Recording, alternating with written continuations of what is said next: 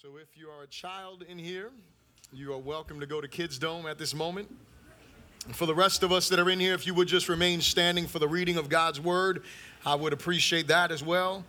And we're going to read Romans chapter 13 once our children are out of the building, beginning in verse 1. Not out of the building, out of the room. We're not, we're not, we're not, we're not um, evicting them. We're just moving them to another room, other rooms. Amen.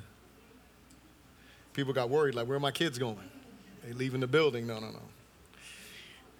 Romans chapter 13, verse 1. When you got it, say so. And it says this it says, Let every soul be subject to the governing authorities, for there is no authority except from God, and the authorities that exist are appointed by God. Therefore, whoever resists the authority resists the ordinance of God, and those who resist will bring judgment on themselves. For rulers are not a terror to good works, but to evil. Do you want to be unafraid of authority? Do what is good, and you will have praise from the same. For he is God's minister to you for good. But if you do evil, be afraid, for he does not bear the sword in vain, for he is God's minister, an avenger to execute wrath on him who practices evil. Therefore, you must be subject not only for not only because of wrath, but also for conscience sake. For because of this, you also pay taxes for they are God's ministers attending continually to, to this very thing. Render therefore to all their due, taxes to whom taxes are due, custom to, to, to whom customs, fear to whom fear, honor to whom honor. Owe no one anything except to love one another. For he who loves another has fulfilled the law. For the commandments, you shall not commit adultery, you shall not murder, you shall not steal, you shall not bear false witness, you shall not covet. And if there is any other commandment, are all summed up in this saying, namely, you shall love your neighbor as yourself. Love does no harm to a neighbor, therefore, love is the fulfillment of the law. And do this knowing the time, that it is high time to awake out of sleep for our for now our salvation is nearer than when we first believe the night is far spent the day is at hand. Therefore let us cast off the works of darkness and let us all put on the armor of light. Let us walk properly as in the day not in revelry and drunkenness not in lewdness and lust not in strife and envy but put on the lord jesus christ and make no provision for the flesh to fulfill its lust. God we thank you for your word that is truth we thank you because we know that your word brings change to our lives. We know that your word illuminates us. It is a lamp unto our feet, it is a light unto our path. And so, God, we humble ourselves before your word today. And despite what may be going on in our lives as individuals, what may be going on in our nation collectively, and what may be going on in our world globally, Lord God, we trust that you are still upon your throne. And we trust, Lord God, that your word comes to us to instruct us on how we are to live in the midst of the time and the days that we are living. You are not shocked by these times, but you prophesied about these days in which we live. You spoke to us, warning us, preparing us, and even equipping us to live righteously in the midst of these times, Lord. And so we pray, Holy Spirit, that you would give us wisdom, that you give us grace, that you would give us ears to hear what you are saying to your church this morning. And God, I just want to take a moment to pray, Heavenly Father, for pulpits throughout this land today. Father, for pastors that will be preaching your word and sharing with your people, I pray that you would give each of us that share your word this morning the wisdom, the boldness, the courage, Lord God, and the grace to communicate your truths that will, Lord God, exhort, that will encourage, that will rebuke, that will build up your people, Lord God. For they need you in these days. We need you in these days more than ever. And so, God, glorify yourself. And may I pray, God, as well for the churches, Lord God, for the body of believers that are sitting in churches all across this land. May they not be idle in their hearing of your word. May they not sit down, Lord God, and think about the bills that need to be paid and think about this or that, but may their minds be on the truth of your word this morning, Lord God. May we be captivated by your love and your grace, and may you give us the ability to respond to you in faith. We pray this in Jesus' good name. And everyone said, You may be seated in the presence of the Lord. So, this morning we are going to continue in our series. We're, we're, we're, in our No Apology series. If you don't have an outline, please raise your hand. Just hold it up. I want to make sure that everybody gets an outline. It's helpful for you. And what I'll be talking about today, you'll see um, again the application that I give. But just keep your hand up. Make sure you don't put your hand down until you have an outline.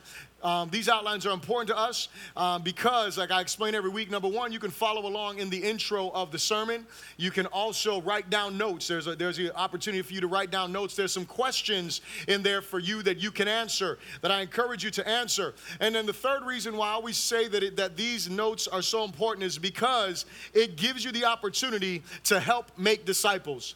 What we want to do is we want to make disciples. We want to be a disciple making church. We want to be a people that are obedient to the scriptures.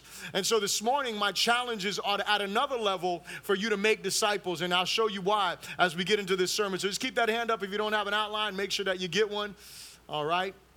Praise the Lord Jesus. And so we are continuing in our series, No, no Apologies. However, I did change the message that I was going to preach. And so as I was preparing, and I prepare, normally prepare the, the sermon, I complete the sermon on Thursdays.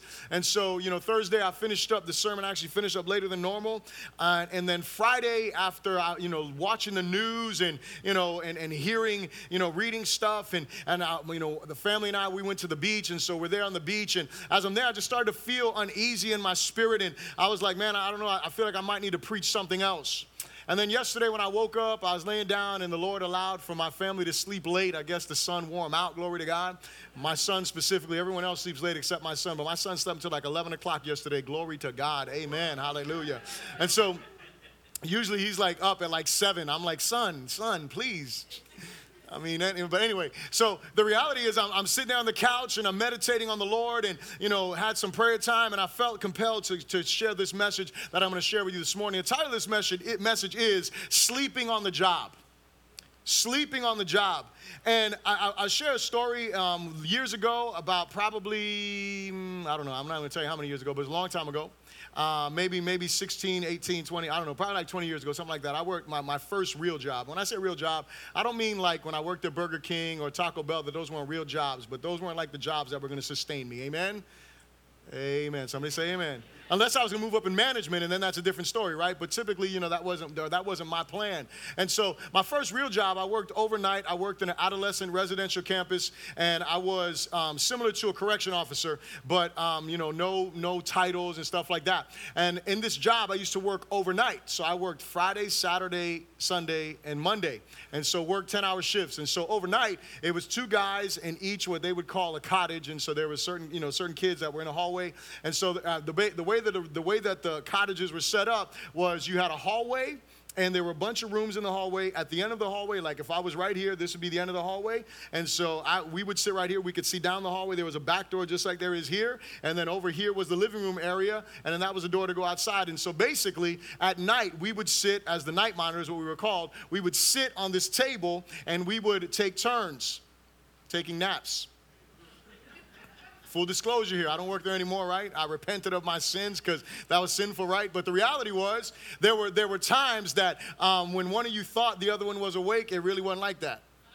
Mm-hmm and you found yourself both sleeping on the job. And so, very dangerous because you are watching convicted felons.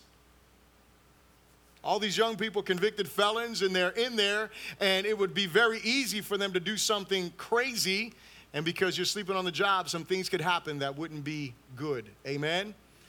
Not only would you lose your job, but someone could lose their life. There's some things that could have occurred. And so ultimately, when I was thinking about this message, I thought about that. You know, how important it is for the church not to be sleeping on the job.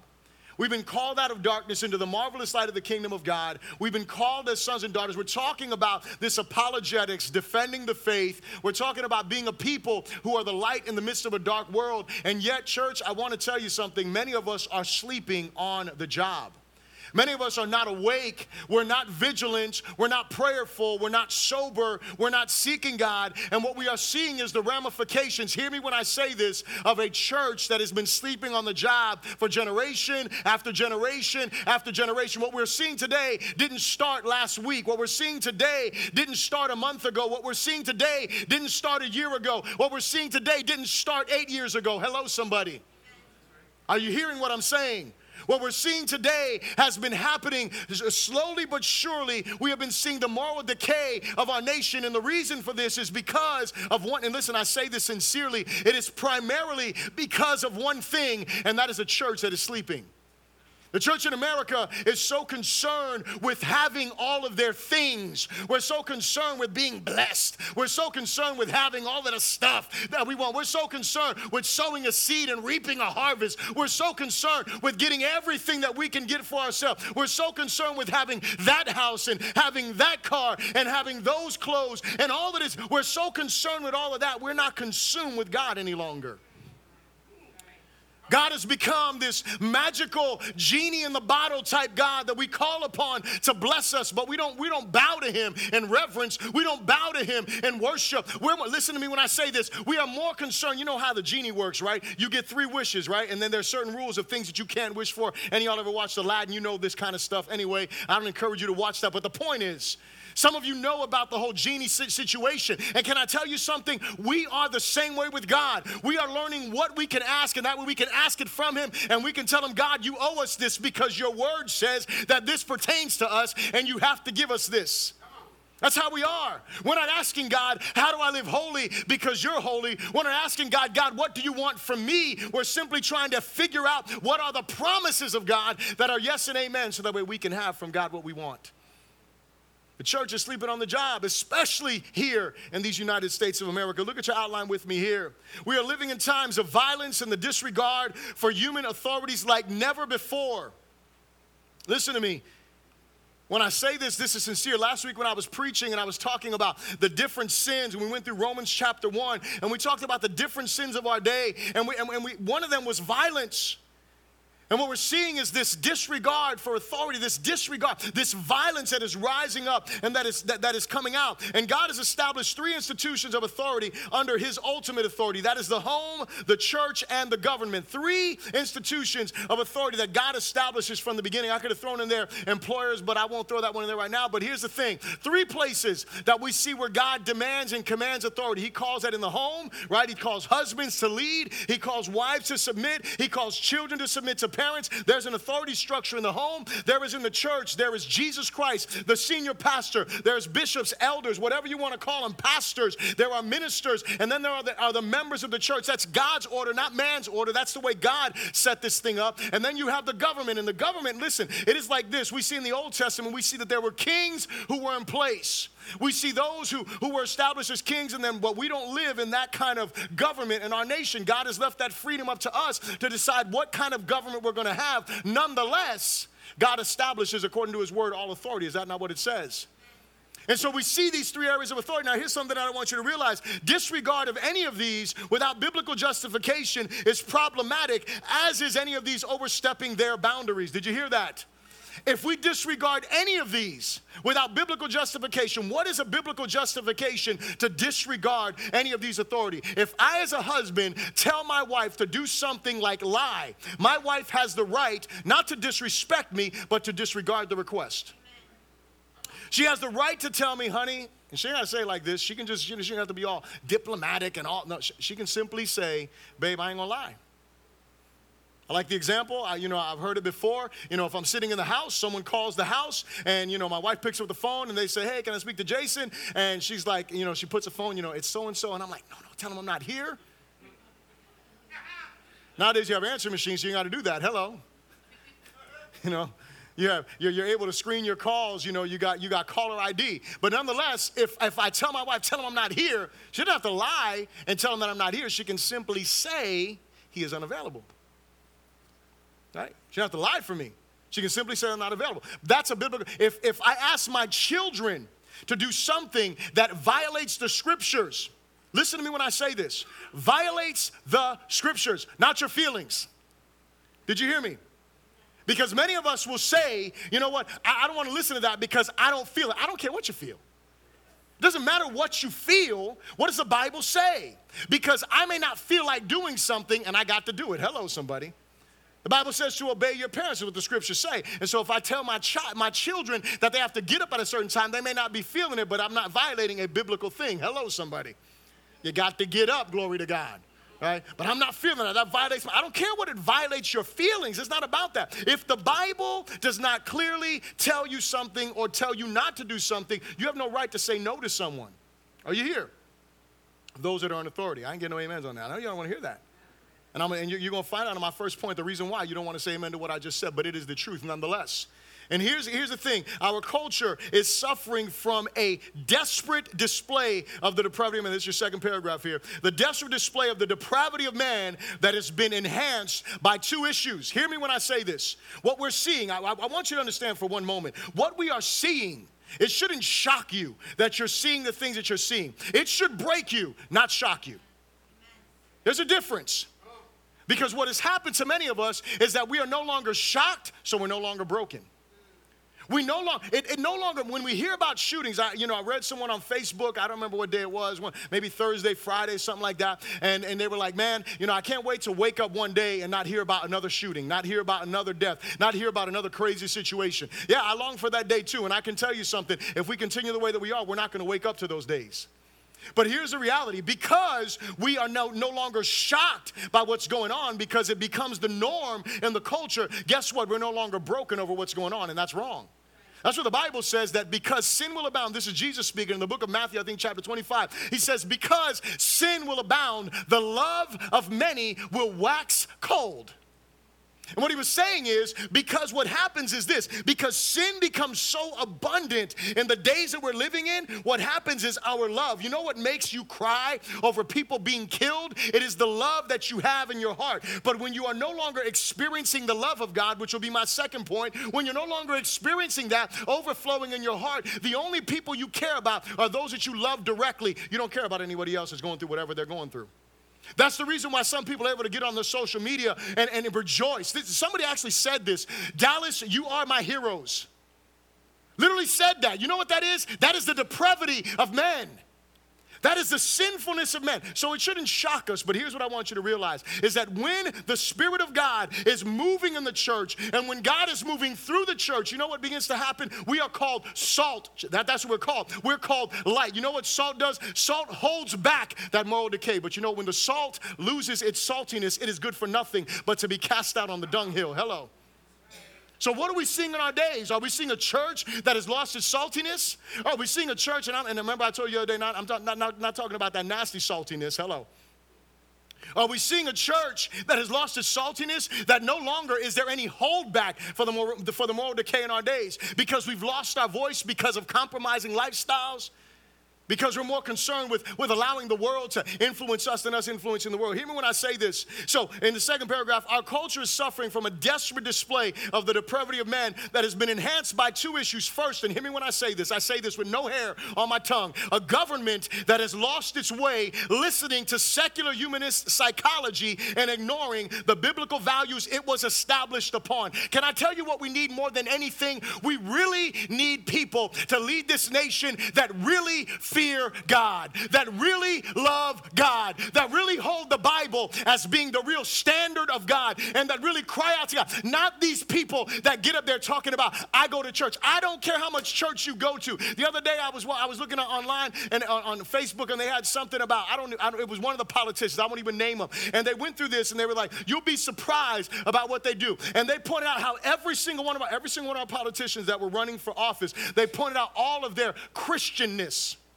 Except for one of them, it was Bernie Sanders, and I'll say him because he's the only one that's a Jewish that says he's non practicing. He says he believes in God, all that kind of stuff. But can I tell you something? I don't care how much church you go to.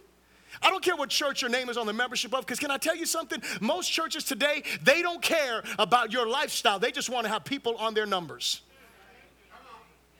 Most churches, you want to be a member in their church, they want you to be. They don't care if you live holy. They care about one thing are you writing checks? Hear me when I say this. They care. Are you writing? If you're writing checks, you can be a member. All they care about is are you tithing? Are you right? That, that's all they. That's all they're concerned about. And then you know other churches they're concerned about a little bit something else. They're concerned about the notoriety that comes with your name. Hello. So they definitely want you to be on their on, on their list of people that go to their church because then people start looking at their church. Hello, somebody.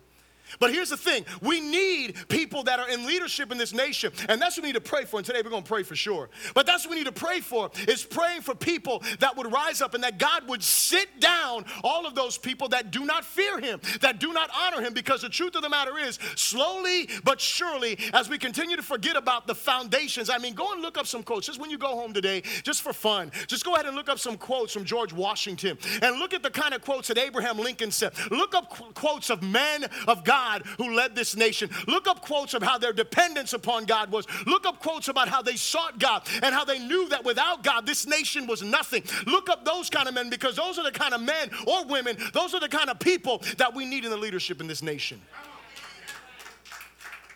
That's what we need to be praying for. And church, we need to stop, you know, pandering and saying, well, I'm going to go for this one because they said one Bible verse and I like, man, you need to stop letting people twist the scriptures on you and act like they're loving Jesus because they see. No.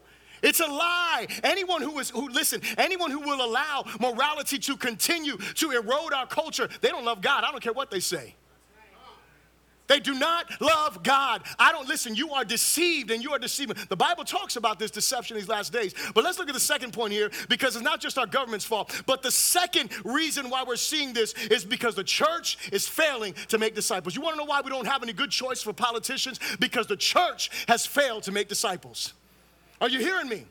Because the church has failed in its job to raise people up in the gospel. We have failed to develop people in their faith. We have failed to help people to grow and know what is right from wrong. We've allowed, we, we've been silent for too long and just allowing people to sit back and because we don't want to argue. Listen, let's argue about it. Let's talk about it. But let's come to terms with what the Word of God teaches, not what your opinion is, not what your political party's opinion is, not what anybody's opinion is, not what your denominational opinion is. I don't care about any of that stuff. We need to get to the place that this is the highest authority. That's what we need. We need a church that is more consumed and more concerned with what the scriptures teach than what anybody else is saying about anything. That we go back to our Bibles and that we begin to restore and we begin, we begin to regain that fear of God that we have lost, church. That reference for his word. Listen, you know why I ask you to stand up to read the Bible? And, and I say it because we're reading the word of God? Because it should be automatic in us. It should be automatic in you. Listen, I feel uncomfortable when I go to churches and they don't make me stand up to read the Bible. I'm not going to stand out in the crowd and stand up like I'm super holy because I'm not holier than anyone else in the room. But I understand this when the Word of God is being read, you know why we tell people, you know why I wait for the kids to walk out of the building when we're reading the Bible? Because I don't want there to be movement. When we are reading the scriptures, we are reading God's holy word. Listen, you want to hear God clearly? Read the Word of God. Because let me tell you something right now I am fallible. I will fall short. And so, you know what? I'm not telling you to tune me out or anything like that. What I'm telling you is this word, this word is not fallible. And when we read this Bible, it is God speaking to us. And you know what we need to do? We need to stand at attention.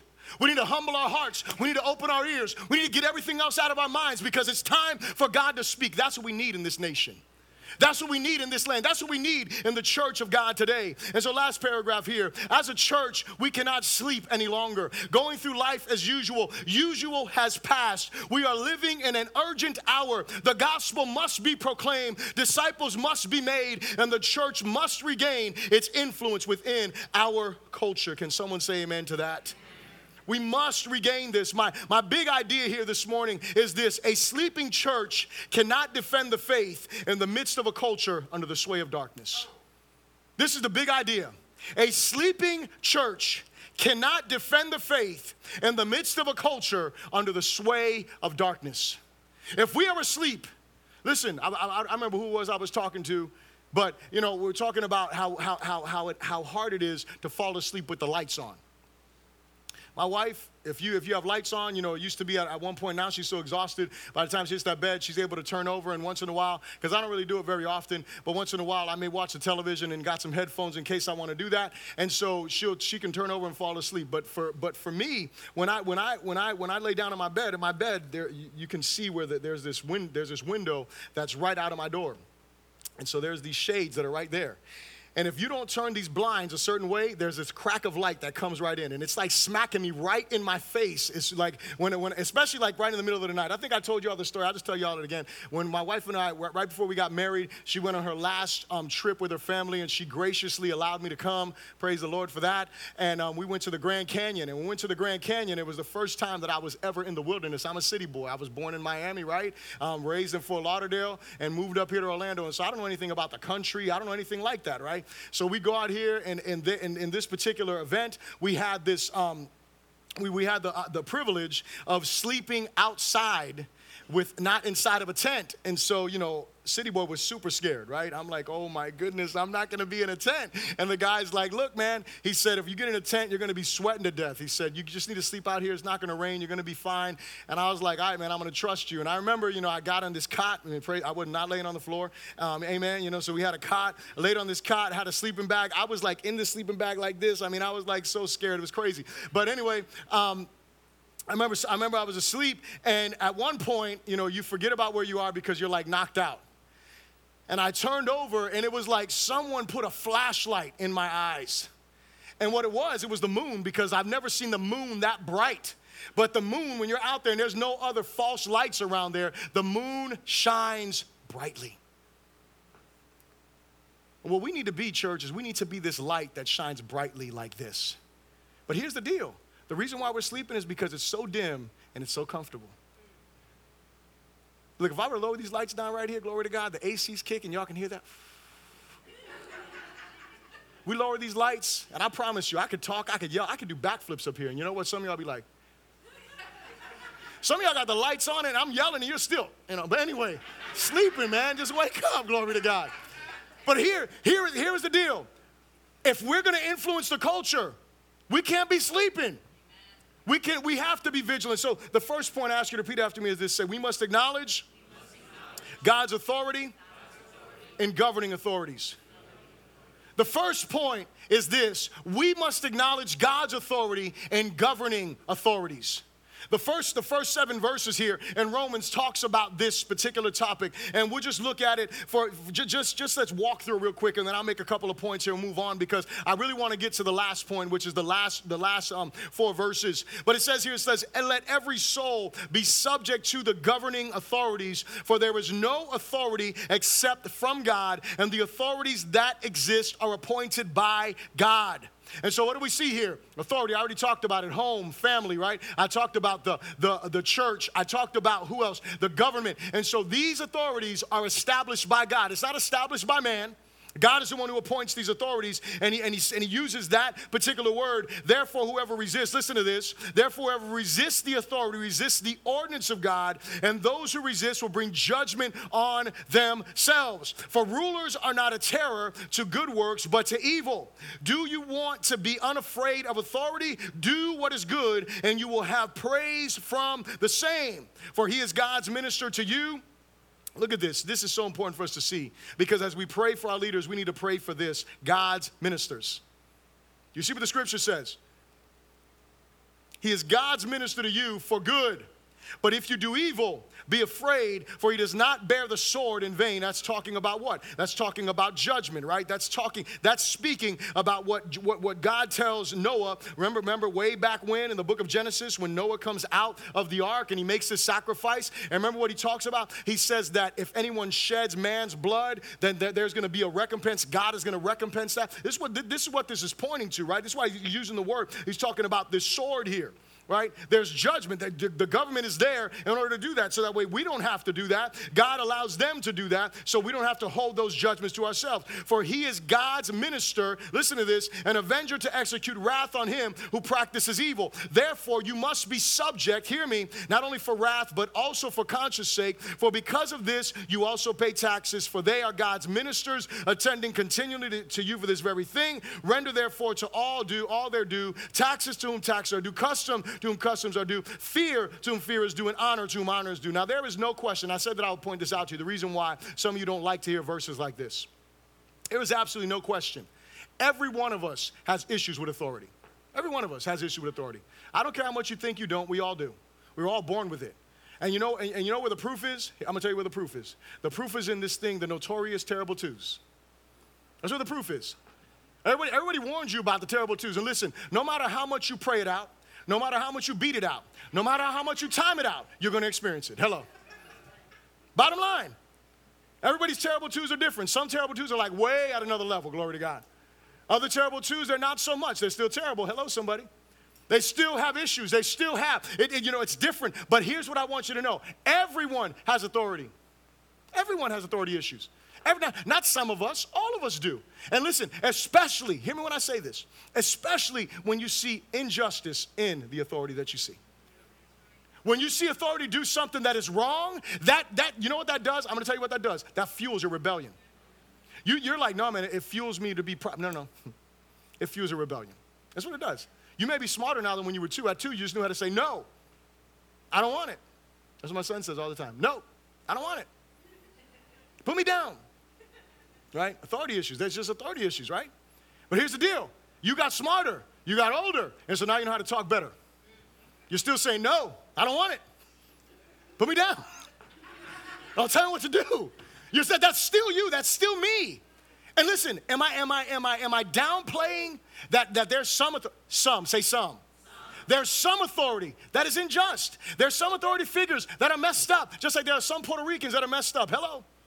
Not every Puerto Rican is messed up. Not every white guy is messed up. Not every black guy is messed up. Are, are you hearing me, right? Like, you know, some women are like, all men are this. No, not all men, some men. There are some men that for sure they need to be in a doghouse because they are dogs for sure. But that does not mean every other man needs to be in that doghouse with them. Hello, somebody. There are still some good men, I, I, am just saying, right, on the planet. And so we can't just, just put people in a category. Every white guy is this. Every black guy is this. Every Spanish guy is this. Every cop is this. Every politician is this. Stop it. We can't have this mindset. And above all, you know what we have to do? We have to go back to the scriptures. You know, you have abusive dads, and then all of a sudden you don't want to you don't want to respect dads. You have abusive, you know, moms or whatever. All of a sudden, you want you don't want you don't want to respect them, and that's what happens in our government. You know, having people question parents and you know all this kind of stuff. And you know, I said when they when, when they when they cross boundaries they shouldn't cross, it's problematic. It's the truth. Secular humanism, it's a problem. I remember being in Bible college. This is no lie. Listen to me now. There's no lie. This Bible college, it was probably like I mean, Alexis is, is 14 now, so she wasn't even born. So it has to be like maybe 19, 18 years ago, something like that. And I remember being in my second year of Bible college and sitting down, they were talking about Christian education. And when they were talking about, talking about Christian education, mind you, this is when secular humanism was just getting really like noticed, right? It had already been in there for a while and people were already seeing this stuff. But I remember our teacher, Harvey Pittman, he was going through this whole thing on secular humanism. And Harvey Pittman, he had one of those real monotone voices, like he was not like me. He was like talking. And he was older and he would talk like this. And then he always sounded like he had something in his throat. And I was like, bro, can you just get that out? And, and, and so he's the kind of guy that, you know, the room be a little warm and all of a sudden your, your seat started to get real comfortable and his voice was just like putting you to sleep kind of stuff. And I'm like, glory to God. And then I'm like, man. And I remember that, and I remember our class was really small. So they took us from the regular seats, which were a little bit more uncomfortable, and they took us back to this nice room that was like an executive room with these nice chairs. It was terrible for this guy to teach in that, in that room. But I'm gonna tell you what, when he started teaching on secular humanism with his, with his, with his, with his monotone voice and his going through everything and didn't want to clear his throat, I was listening more attentively than ever before because all I could think about, and I was, my wife was not even pregnant, all I could think about was my unborn daughter or my unborn child that I was gonna have to make a choice. Where was I gonna do for school for them? Was I going to put them in this secular humanistic mind? I mean, this, this, this thing that was going on that, that, that was just so anti-biblical. It was just not godly. It was, it was, to, was I going to do that? And listen, I, listen, I know we have some, I thank God, you know, for the teachers that we have in here and those that work in the school system. And I pray for you that God give you wisdom and grace. But let me tell you something, they're not a majority. And I had to pray about this because of what? Because of this, this, this mindset that is being, that, that our kids are having to hear. That's the only reason why. Listen, I'll be like, glory to God, I could have bought like six houses and nine cars by the time Alexis and Josiah graduate from private school, but I won't put them anywhere. Amen. But I will not. But I, but, but I just won't entrust them to anything else that I'm going to have to combat. That's just my decision. What I'm telling you is, as parents that have your kids, because some of you have your parents in, in, public schools and all that kind of stuff. And again, I'm not trying to bash any public schools. I'm simply trying to bring the reality. You need to look at the fruit of what we're seeing. Are you hearing me? We need to look at the fruit of what we're seeing. And it's not just because, oh, you know, you know people are just bad. Yeah, people are sinful, that's for sure. But it's because of the, the indoctrination that continues to go on and on in their hearts. And so here's, here's what I need you to understand here that there is no question we all have this battle, this struggle against authority. And we see, and, and all of us see this clearly, like I said in our terrible twos. Nonetheless, from the home to the church to the government, God has appointed, say appointed. God has appointed these authorities that exist. God has appointed them, and so what do we have to do? Well, I'm going to tell you what we need to do. What the Bible tells us to do is that as believers, we must pray for our leaders. Did you hear me when I said that? We must pray for our leaders. We must pray for those that are in leadership. Well, how do we pray for them? Well, first of all, we pray for those that are in leadership already that they would do what? That they would be God's ministers and that if they are in rebellion against God's word, that they would turn from their rebellion and that they would submit to the will and the wisdom of God. Are you here? That's what we need to pray for. We need to pray for these people to have a change of heart. But we also need to pray that they would be what? That they would be appointed, that, that we would be wise. And the next thing that I would say, the Bible doesn't talk about this, but I'm going to talk about this. The Bible said, the Bible does not say anything about voting. You want to know why? Because that wasn't an option in Bible days. It wasn't an option. You remember, you remember, you remember this guy by the name of Samuel, Old Testament? Remember, remember the, the people of God asked him for a king. They were like, God, we want a king, we want a king, we want a king. And so what did God do? God said, okay, you want a king? I'm going to give you a king. And what did Samuel do? Did Samuel go over there and hold like a big rally and start having people say, hey, these are a couple of candidates that we have here. We want you to vote for which one you like best. Is that what happened? No. What happened was Samuel goes over there. He's, you know, he's like, okay, well, you're the one. God has chosen you, anoints the guy. That guy is the king. He's appointed as king and they go through the same thing. David, you know, Saul rebels against God, and you know he, he, he doesn't do what God wants him to do. And then what does David? What, what happens with God? God appoints Samuel, and he tells Samuel, "Go ahead, and I want you to go to Jesse's house. I want you to anoint one of his sons." He anoints this guy by the name of David. But can I tell you something? Because when we look at the story of David and Saul, you know what's one thing that you need to notice here is that the moment that David was anointed king, he was anointed king. That's for sure. But can I tell you something? He didn't become king until years, la- years later. And you want to know what he did the whole time? That he had two opportunities for him to kill Saul. Guess what? While Saul was trying to kill him, it wasn't like a you know unjust situation. It was like, hey man, you trying to kill me, bro? You're throwing spears at me. I haven't done anything wrong. And the guy chose what? He chose not to touch God's anointed. Are you hearing me? And so when we look at this, we look at this great example. But here's, here's, here's my point. My point is the Bible doesn't talk about voting, but can I tell you something? Our Constitution allows it. Hello, somebody. Our government allows us. You know what that means? That means that we should vote for godly leaders and we should vote for laws that, are, that, that uphold what? The Word of God. Hello, somebody. Are y'all here? I got like three amens in the room. I'm just glad my mom's with me. Amen, somebody. Glory to God.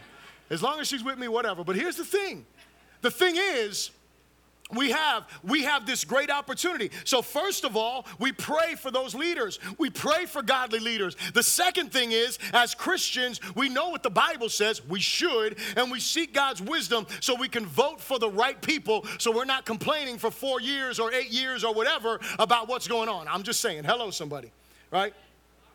I'm not just talking about the last eight years either. I'm talking about throughout because people never stop complaining can I just say it? We, we never stop complaining. We just complain, complain, complain, complain. I wonder how much we pray, though. So we vote, right? We do that biblically. And you know what the, you know the Bible says clearly that we read in these scriptures here, honor those in authority. Those and honor, hear me when I say this. Honor position over the person. Did you hear me?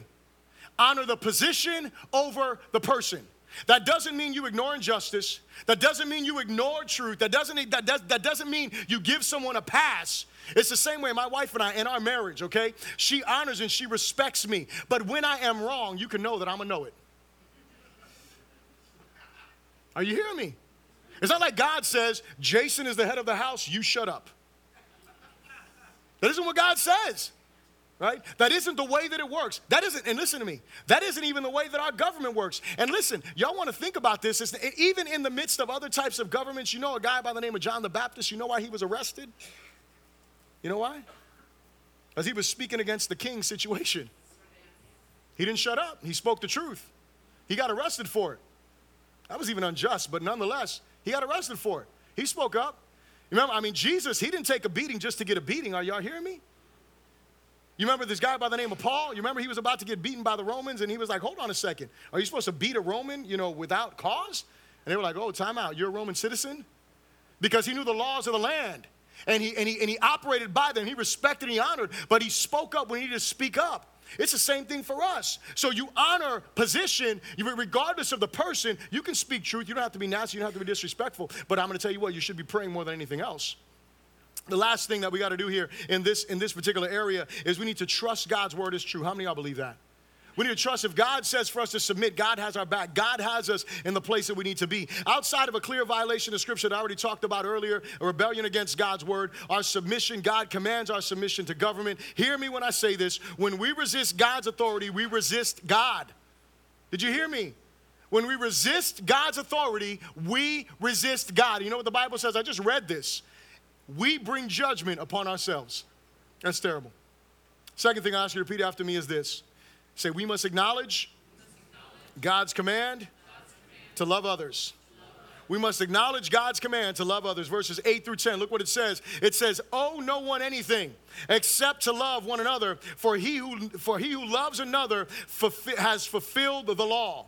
For the commandments, you shall not commit adultery, you shall not murder, you shall not steal, you shall not bear false witness, you shall not covet, and if there is any other commandment, and all they all are summed up in this saying, you shall love your neighbor as yourself. Look at verse 10. Love does no harm to a neighbor, therefore love is the fulfillment of the law. And so here's what we got to realize God's law teaches us two basic principles all encompassing love for God, which is mind, body, soul, spirit, and strength, and an, and an active love for others. Hear me when I say this now.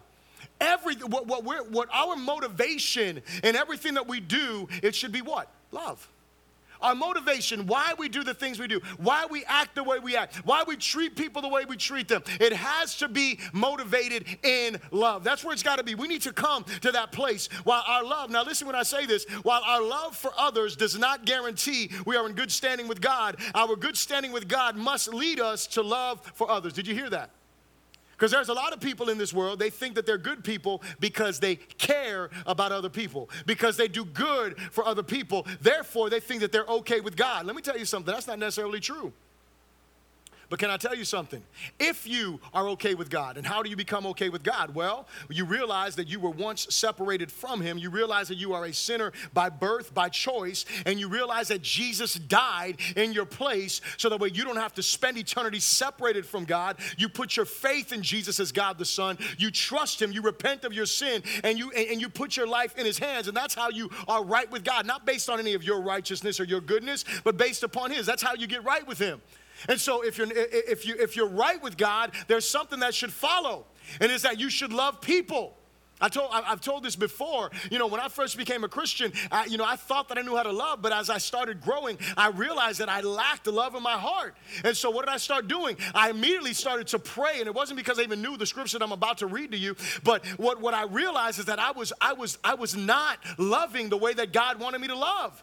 And so I needed God to do something in my heart. Here's what I want you to realize. Hear me when I say this. It, um, uh, it, it is if if the love and, and, and the desire to do good for others is absent in our lives, we must question our Christianity. Did you hear that? Did you hear me? If you don't care about others, you need to question your Christianity. I know, I know, I know that was rough. Turn real quick to First John. Because it's not, this is not my opinion. This is God's word. This is not what I think. This is what God thinks. This is what God says in his word. First John, y'all know this. Y'all, y'all should know these scriptures well. First John chapter 3, we're going to read verses 10 through 18. You should hold your place in Romans because we're going to go back there. But First John chapter 3, verse 10 through 18, look what it says here. I'm going to let you get there. When you got to say so.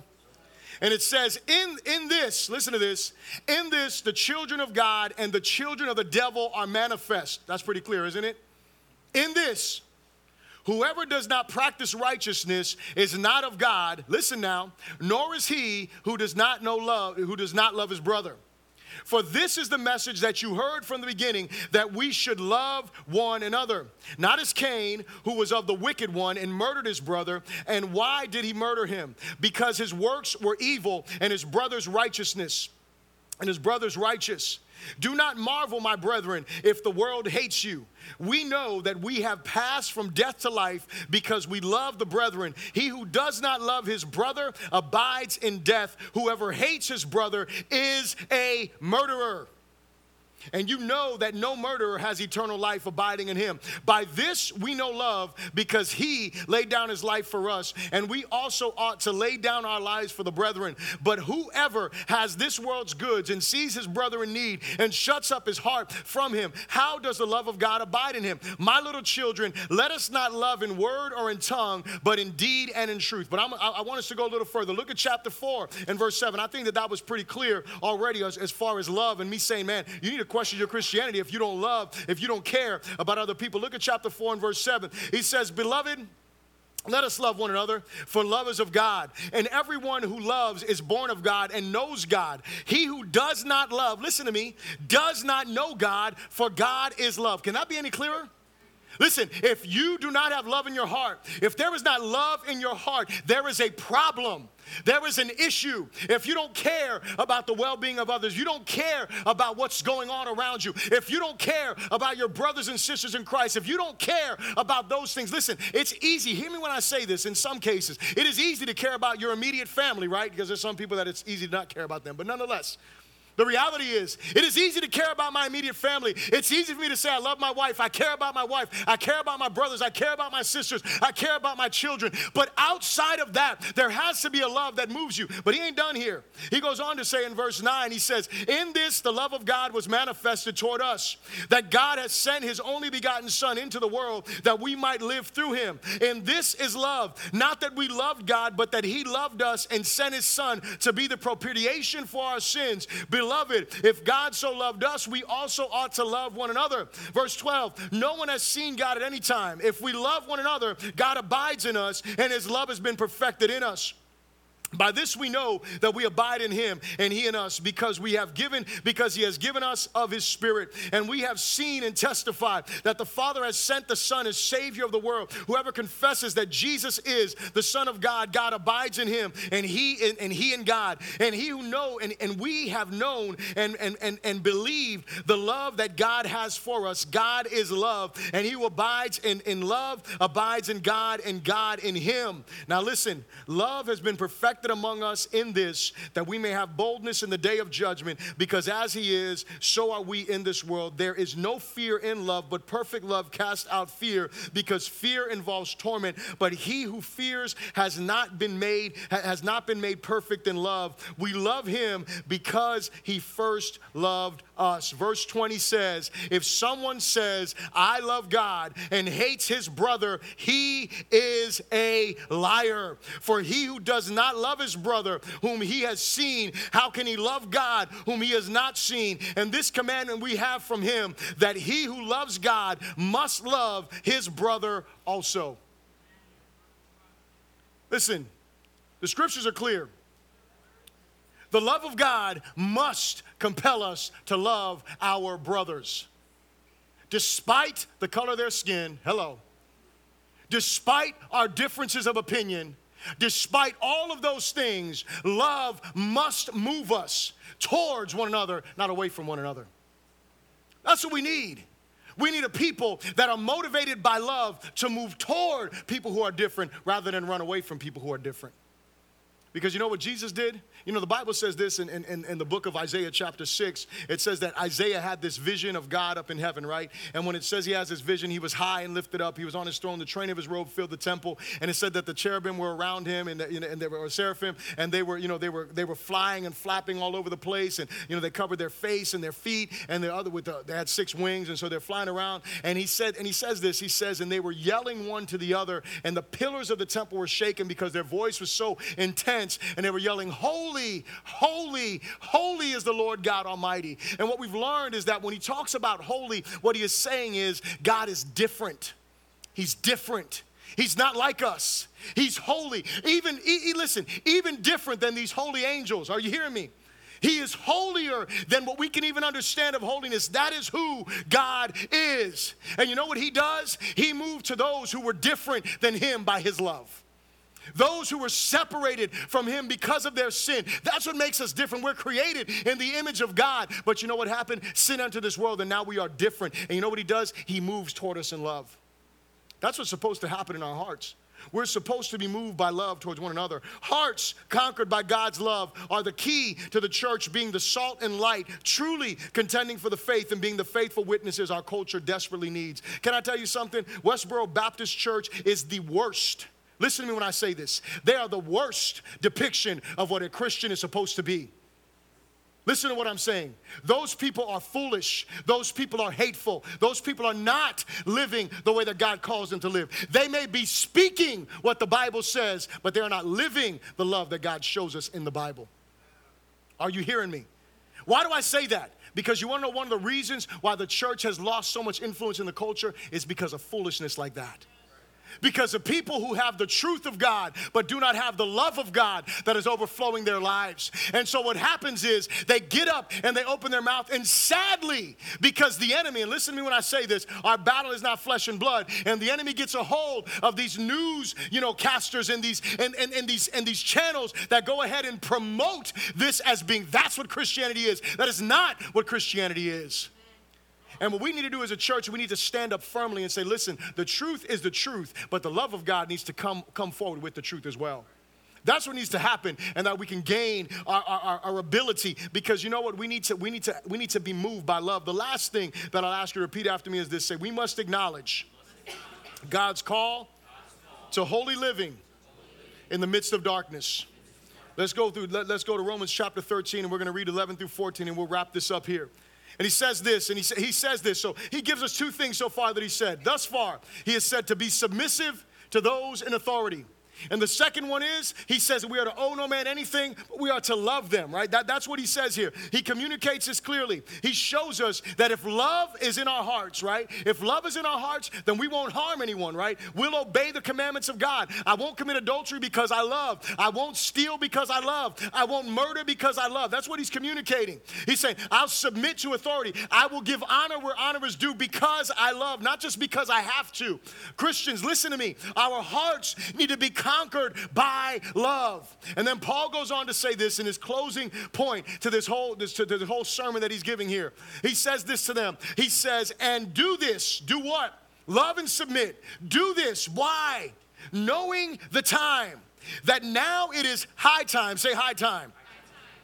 To awake out of sleep. For now our salvation is nearer than when we first believed. And, and, and, and, and he says, And the night is far spent, the day is at hand. Therefore, let us cast off the works of darkness and let us put on the armor of light. Let us walk properly as in the day. Listen to me, not in revelry and drunkenness. We shouldn't party like the world. Hear me when I say this in lewdness and lust, our sexuality should look different. Sex is to be enjoyed for sure, but not the way the world does.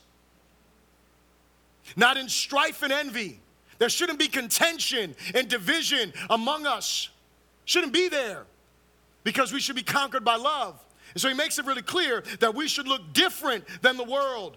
He says, and put on, look what he says in verse 14 put on the Lord Jesus Christ and make no provision for the flesh to fulfill its lust. No provision for the flesh. Don't do anything. Listen, do not set yourself up for failure in any kind of way. Listen, I, am gonna say this right now. There's some people, you know, you, you, y'all have heard me say this before. We talk about drinking alcohol. I think it's unwise, I think it's unnecessary. I'm not gonna sit here and make up a scripture and be like, hey, the Bible says this. I will tell you this Proverbs says clearly, don't even look at wine when it's ready in a cup. I'll tell you like that. That's what the Bible does say there. But I will say this as well. What a lot of people, you know, they go by this rule, well, you know, it's okay for me to do it. Listen to me. For some of y'all, it is sin. Did you hear me? For some of you, it is sin because you can't just have one drink. And some of y'all are like, well, I can, I can stop at one drink. Uh huh, sure. I moderate myself. Listen, stop moderating yourself. Just repent. Just recognize that it's sinful. Recognize that it's wrong. Recognize where it's unnecessary. Be honest about this thing. The truth of the matter is that we need to, we need to look at our lives and we need to say, hold on a second, make no provision for the flesh. Some of y'all, cable is a sin. Some of y'all, your internet, listen to me, your internet is a sin. For some of y'all, the smartphone you have is a sin. Well, hold on, Bishop, though. Where, where's the Bible say that? You're making provision for the flesh. Because on your smartphone, it's real smart. It knows just what you like, doesn't it? Because you're finding it on there all the time. Your internet, oh, your internet's just there. Your, your, your internet is an innocent bystander of every website you serve to feed your flesh. Your cable television, no one else knows about it except you. But guess what? And you don't got to go and order anything in order for you to see some perverted stuff on TV. Hello. I love what one preacher said. He said, HBO meant hellbound only. Cinemax meant sin to the max. Oh, that's old school. I, listen, that ain't old school. That's the real deal. I remember one time, there's no lie, I, will confess it to you right now. I remember one time they, they on, on our cable channel, they gave us the, the package, the showtime, and, and like something, I, I don't know, it was like a three month thing. They're like, hey, we're gonna give you this for free. And I was like, all right, cool, you know, I'll see some movies there. And this, this is serious, and I, I, I have to, I confess this to you, and, and I stutter saying this because I'm so embarrassed this even happened. But one day I clicked on that TV, and there was a woman standing butt naked. And I'm, and I'm gonna tell you right now, I didn't turn it off. I sat there and watched it for a little while. Let me confess it. Let, let me tell you how much that hurts me to even have to say that to you. But I'm gonna tell you what, I didn't go ahead and order that showtime. Hello. I made sure three months is up, we're done. And I made sure, you know what I did? I made sure after that, I never went back to those channels again because you know what happens if you don't set your TV up, if you don't know this, to not turn on on a certain channel, or to turn back to a certain channel? I made sure I didn't do that. But here's what I want you to realize for some of you, there are things that you're making provision for your flesh and you need to stop. You need to recognize you're not that strong. And just because you're free don't mean you should do it. Just because you can doesn't mean you should be there. But here's what he communicates these things to us. And so the Apostle Paul calls the church to submission. He, he calls it to submission to government. He calls us to love for others because of the time, eh, the hour. Look what he says. He says, because of the time. He's, he's, he's, he's not talking about chronos time. He's not talking about like it's 12 o'clock time. He's talking about the kairos time. He's talking about the set time, the appointed time. He's talking about the time that it is supposed to, that, that we're looking at. He's saying, man, there's, there, there there, there is an eternal time clock and because it is high time, because he says this, he says it's high time. He's talking about what? He's talking about the urgency that is there in the time that we are. He says that our salvation is nearer than when we first believe. What is he talking about? He's talking about the imminence of Christ's return. That at any moment, Jesus can return for his church. At any moment, the fulfillment of the book of Revelation can occur. He's saying, listen, because our salvation is near, listen, trust me. For those of you that are in here that are a little bit older than me, I I mean, you've probably seen the moral decay go from like here, and you're like seeing it plummet. You're like, what is going on? I mean, just in my in, in my in my in my few years on this earth. Hello, somebody. In my few years on this earth, I have seen morality just, I mean, increase in, in such a crazy, crazy manner. He says it's high time. He says our salvation is nearer. And he says, because it is day, the day is at hand. He's saying what? He's talking about the seriousness. Our hope in Jesus' return must provoke holiness in our lives. Listen, when I say we're sleeping, what I'm telling you is that we are sleeping. We are, we, we, we are being lulled to sleep because we're allowing ourselves to just sit back and we're not looking forward to the return of Jesus. We're worried more about, you know, retirement. We're worried more about the car we're, we're saving up for. We're worried more about the vacation we're going to go on. And let me tell you something. There ain't nothing wrong with retirement. There's nothing wrong with the vacation. There's nothing wrong with a nice car. There's nothing wrong with any of that stuff. My issue is when those are the only thing that you are living for.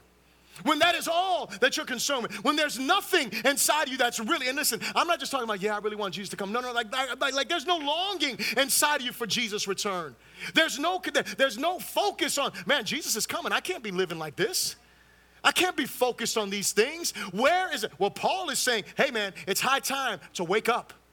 It's high time to wake up out of sleep. Hear me, hear me when spiritual apathy, when compromising conviction and divisiveness are found among, uh, among us, it's a clear sign of a sleeping church that is under the influence of the world rather than the inspiration of the Holy Spirit.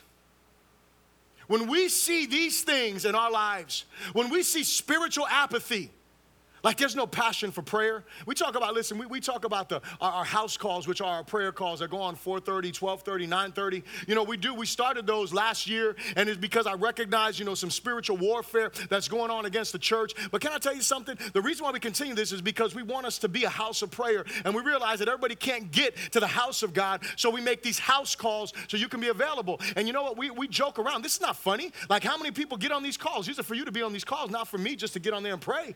I don't need to get on a phone call to pray. And the leaders that pray, they don't need to get on a phone call to pray. They can pray. But it's there for us as a church so we can do what? So we can be aware of the desperate need that there is for God. So we can be aware. And listen, I know everybody doesn't pray like everybody. What you need to do is get on the phone and pray with somebody. Hello. That's what I'm saying. Like, like, and listen, you're like, well, I don't have time to get on those calls. Well, do you have time to get on your knees? Do you have time to get before God? Because my hope is that while you may not get in a 4:30 call or a 12:30 call or a 9:30 call, I hope that there's some 30 in your life that you're seeking God's face. I hope there's some time that you're really broken before God and you're really crying out to Him for a mighty and glorious move of His Spirit. Because you know what I know is this: is that there is hope in God Almighty. And Paul talks to the church. He tells the church some really important things here. He tells the church to wake up, he tells the church to clean up, and he tells the church to grow up for the sake of Jesus and for the in order for the gospel to move through us in a redeeming manner and effect on the culture. And I have one more scripture to read to read and then we're going to go ahead and wrap this up. Turn with me to Titus chapter 2 verse 11 through 14. Titus chapter 2 verse 11 through 14. And remember that it's time for the church to wake up, to clean up, and to grow up. When he said to put on Christ, he was saying, grow up. Put on Christ, make no provision for the flesh. You know, people start, start talking about, oh, I'm, I'm older in the Lord, and so I can be. No, you're not more free. You should be more holy. Titus chapter 2, verse 11 through 14. And he says this look at this. He says, For the grace of God that brings salvation has appeared to all men all men. It's appeared, it's been revealed to all men. It's, it's, it's here for the access of all men, teaching us that denying ungodliness and worldly lust, we should live soberly righteously and godly in the present age, looking for the blessed hope and glorious appearing of our, of our great God and Savior, Jesus Christ, who gave himself for us that he might redeem us from every lawless deed and purify for himself his own special people, zealous for good works. So we're looking for the glorious return of Jesus. We're looking for this great return of this great and glorious Savior. And you know what the grace of God tells us? It doesn't tell us, hey man, go sin all you want. It says, sin no more. It says, live holy lives, live separated lives, live lives that are distinct lives. You know, this morning we have a, a, beautiful family that's with us as they as they walked in, and they walked in on in, in on us while we are in the midst of our casual Sundays. Hence, this outfit. And Brother Eric, he was like, man, casual Sundays are cool until people show up dressed up, then you feel underdressed. And I want to use them as a great example, and not because of, of, any other reason, but you see how they stand out in this place right now? That's how we should be in the world. I'm not, that's what it means to put on Christ. It means to cast off the darkness, to wake up out of our sleep and to say, hold on a second, my life needs to be different than the world. I need to represent Christ more boldly and more. And if there is any confusion, I need to clear the confusion up. I need to be that bold witness for the glory of Jesus. And so, my question in this is this Are you sleeping on the job? Are you like a lot, you know, like me and my friend were, that I, that I described in the beginning? Like, hey man, it's your turn to take a nap. It's your turn to watch. Are you that person that's saying, hey man, it's someone else's turn to watch? It's someone else's turn to go ahead and pay attention to what's going on.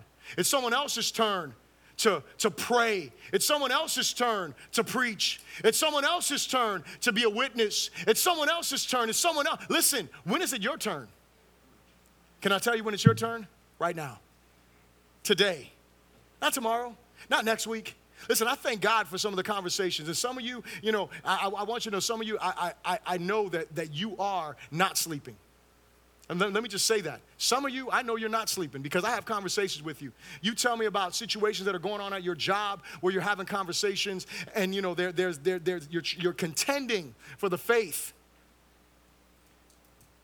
But that doesn't mean you may not be sleeping in other areas.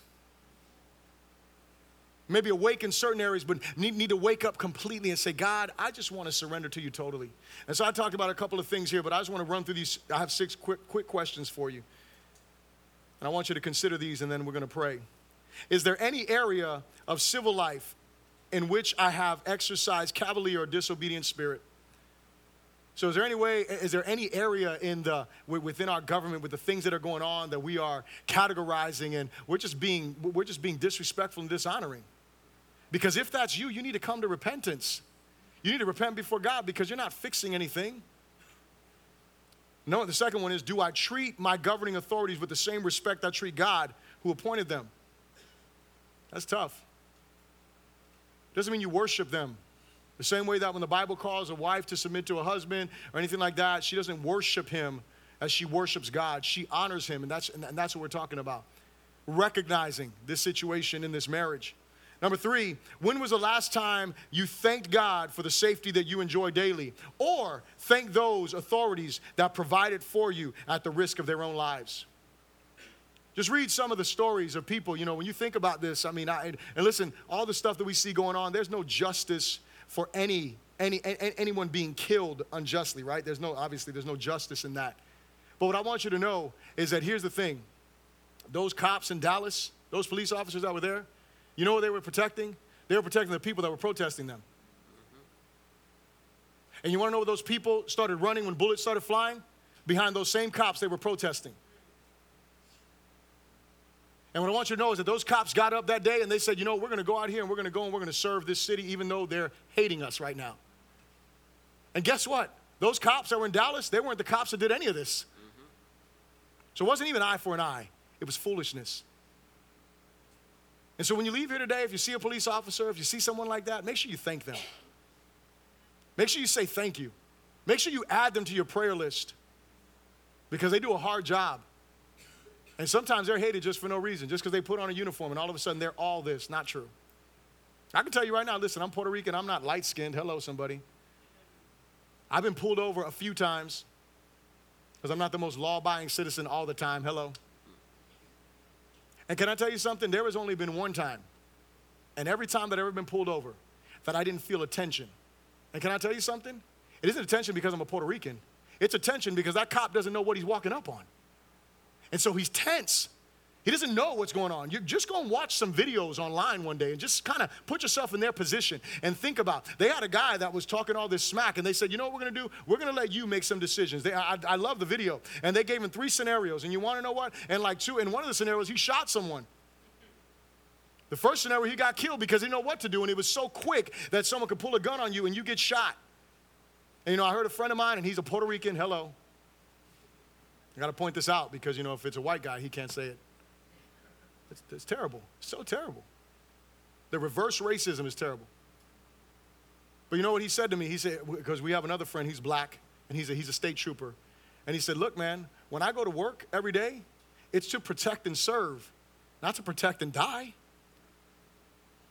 To protect and serve. I want to come home to my family. That's what they want to do. That's what those, that's what those police officers wanted to do. The reality is, we need to be thankful for those who give their lives for us and not be so quick to judge. Now, listen, we need to pray for justice in those situations. We need to pray for the truth in those situations to come out, for sure. And we need to pray, just like I said, to pray for godly leaders in our nation, we also need to pray about what? We need to pray for those police officers, those bad in the bunch. We need to pray for those. And let me tell you something my son is black, so I'm hypersensitive about this because I, my son's got to grow up. And, and look, if we continue the way that we are, it's not going to get any better. But you know what? I'll make sure my son knows how to act when he gets pulled over. That's for sure. I'm just telling you. We need to be real. We need to educate. We need to make sure people know. Don't just, don't, don't, don't just stereotype. That goes both ways. Number four, do I try to rationalize my failure to love on the basis of technicalities instead of simply obeying the law of love? Do you do that? Do you say, well, you know, I can't really love them. I can't, I can't really, I can't really, you know. The Bible says to love. You have nine reasons why you can't love them. I give you one reason. That's the most important one. God says to. That's it. I don't care how many reasons you have not to. Number five, have I made any plans for the future that are more important to me than the return of Jesus Christ? Hmm. Number six, if Christ appeared today, is there any lifestyle, thought, or activity that I would be ashamed to have brought into his light?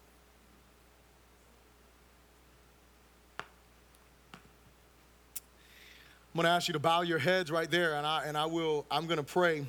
I want us to pray. I want us to pray as a church. Last week we got on our knees, and we prayed because it was a call to fall. It's a day that the church came together. And so, if you want to get on your knees to pray with me, we can pray together. I just want to lead us in prayer for our nation. I want to lead us in prayer for this land that desperately needs God. I want to pray for us as a church. I want to pray for the body of Christ. So, I'm just going to lead us. I'm going to ask you to join me in prayer today. Before I do that, I just want to say that if you don't know Jesus today, if you have not submitted your life to God, I want you to know that He died for you. He shed His blood so that way you could have life and you could have life eternal, so that way you could be re- reconnected to Him. And so if you don't know Him today and you want to know Him today, call upon His name. If you don't know Him today, ask Him to save you. Ask Him to deliver you from your sin. Ask Him to fill you with His Holy Spirit. And so, like I said, if you want to join me on my knees, if you want to join me in prayer, you can now. Let us pray together. Father, today we come before your presence.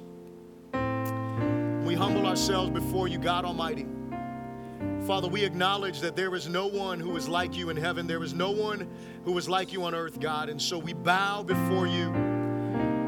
Father, we need you more than anything, Lord God. Forgive us today, Lord God, for our slumber. Forgive us for our sleep. Forgive us for our compromise.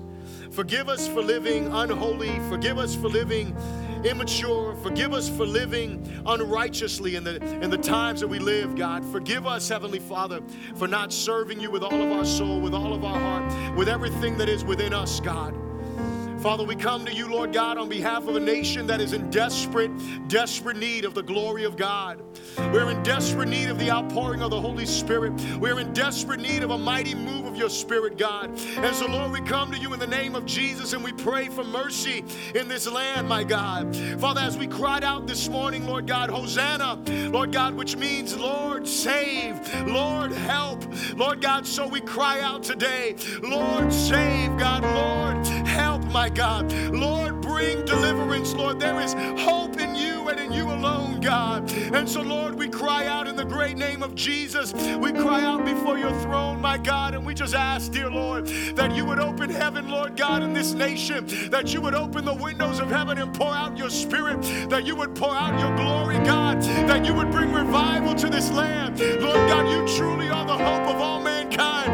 And as you have said, Lord God, the grace of God has appeared unto all men, Lord God, that brings salvation. And so, Lord, we pray for revival, Lord God, for salvation, my God, for deliverance, my God. We pray for healing in this land that is hurting, my God. We pray that love would flood our hearts. We pray, Lord God, that you would bring unity, that you would bring restoration, that you would bring healing, my God. That, Lord God, that before there was a Martin Luther King, Abraham Lincoln, there was a Jesus Christ who prayed. And Lord God, he prayed that we would be one as you and the Father are one, my God. You prayed for unity, my Lord. And so we pray for unity that is based on the cross, that is based upon the blood of Jesus, that is based upon the truth of Scripture.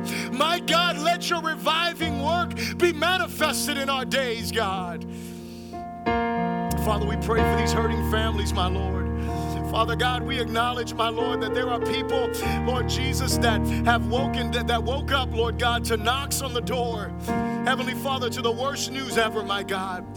There are people that got a phone call, dear Lord, that that that that that was sharing truth, my God, of someone who they loved, who died, who was shot, my God, whether justly or unjustly.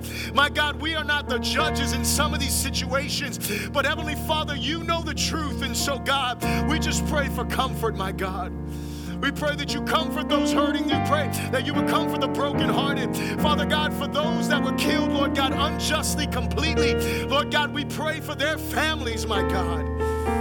Oh, Spirit of the Lord, bring healing to these hearts that are hurting, my God. Father, we pray for our, our, military. We pray for our police.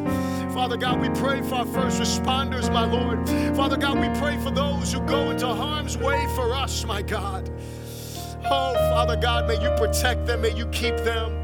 Father, we don't dare pray, my God, for them, Lord, without praying for those that have the wrong heart, that have the wrong mind, for those who usurp authority, Lord God, for those who lord their authority over, Lord God, for those, Heavenly Father, who are experiencing, Lord Jesus, a desperate need for you. Reveal yourself to them, God. Bring them to repentance, my Lord. Father, expose corruption, bring repentance, bring restoration, my God that all of those who serve in these capacities would know that they're your ministers. Father God, we pray for our nation's leaders, my God. Father, raise up righteous leaderships in this, in this land. Father God, raise up leaders that fear you, God. Raise up leaders that are humble before you. Raise up leaders, my God, who recognize how far we have gone from your precepts, from your word. Raise up leaders who recognize their rebellion and how their decisions, their legislation, Lord God, that rebels against you only leads us further and further under your judgment, my God. Father, raise up leaders, Lord God, who realize that if God is not with us and we're alone and we're in a bad place, and if God is not with us, Lord God, if God doesn't sustain us, if God doesn't build us, if God doesn't keep us, Lord God, Father, raise up a people, my Lord. Father, I pray lastly for us, your church. My God, may we be repentant before you for our own rebellion. May we be repentant before you for our spiritual apathy. May we be repentant before you, my God, for our compromised convictions, my Lord. May we be repentant before you for our divisiveness, for being competitive with our brothers and sisters rather than complimenting them, Lord God. Forgive us for our rebellion against authority, my God. Forgive us for our dishonor of your name and our dishonor of one another, God.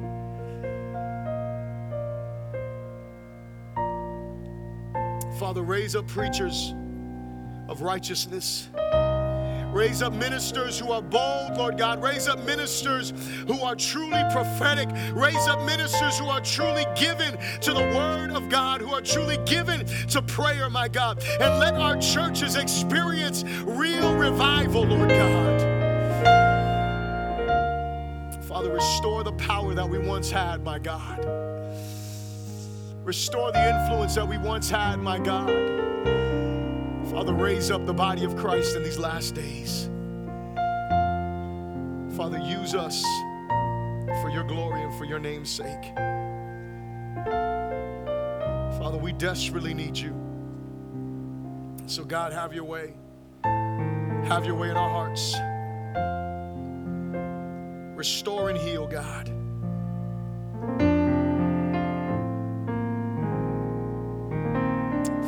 Cry out to you. You are our hope. Let your light shine through us.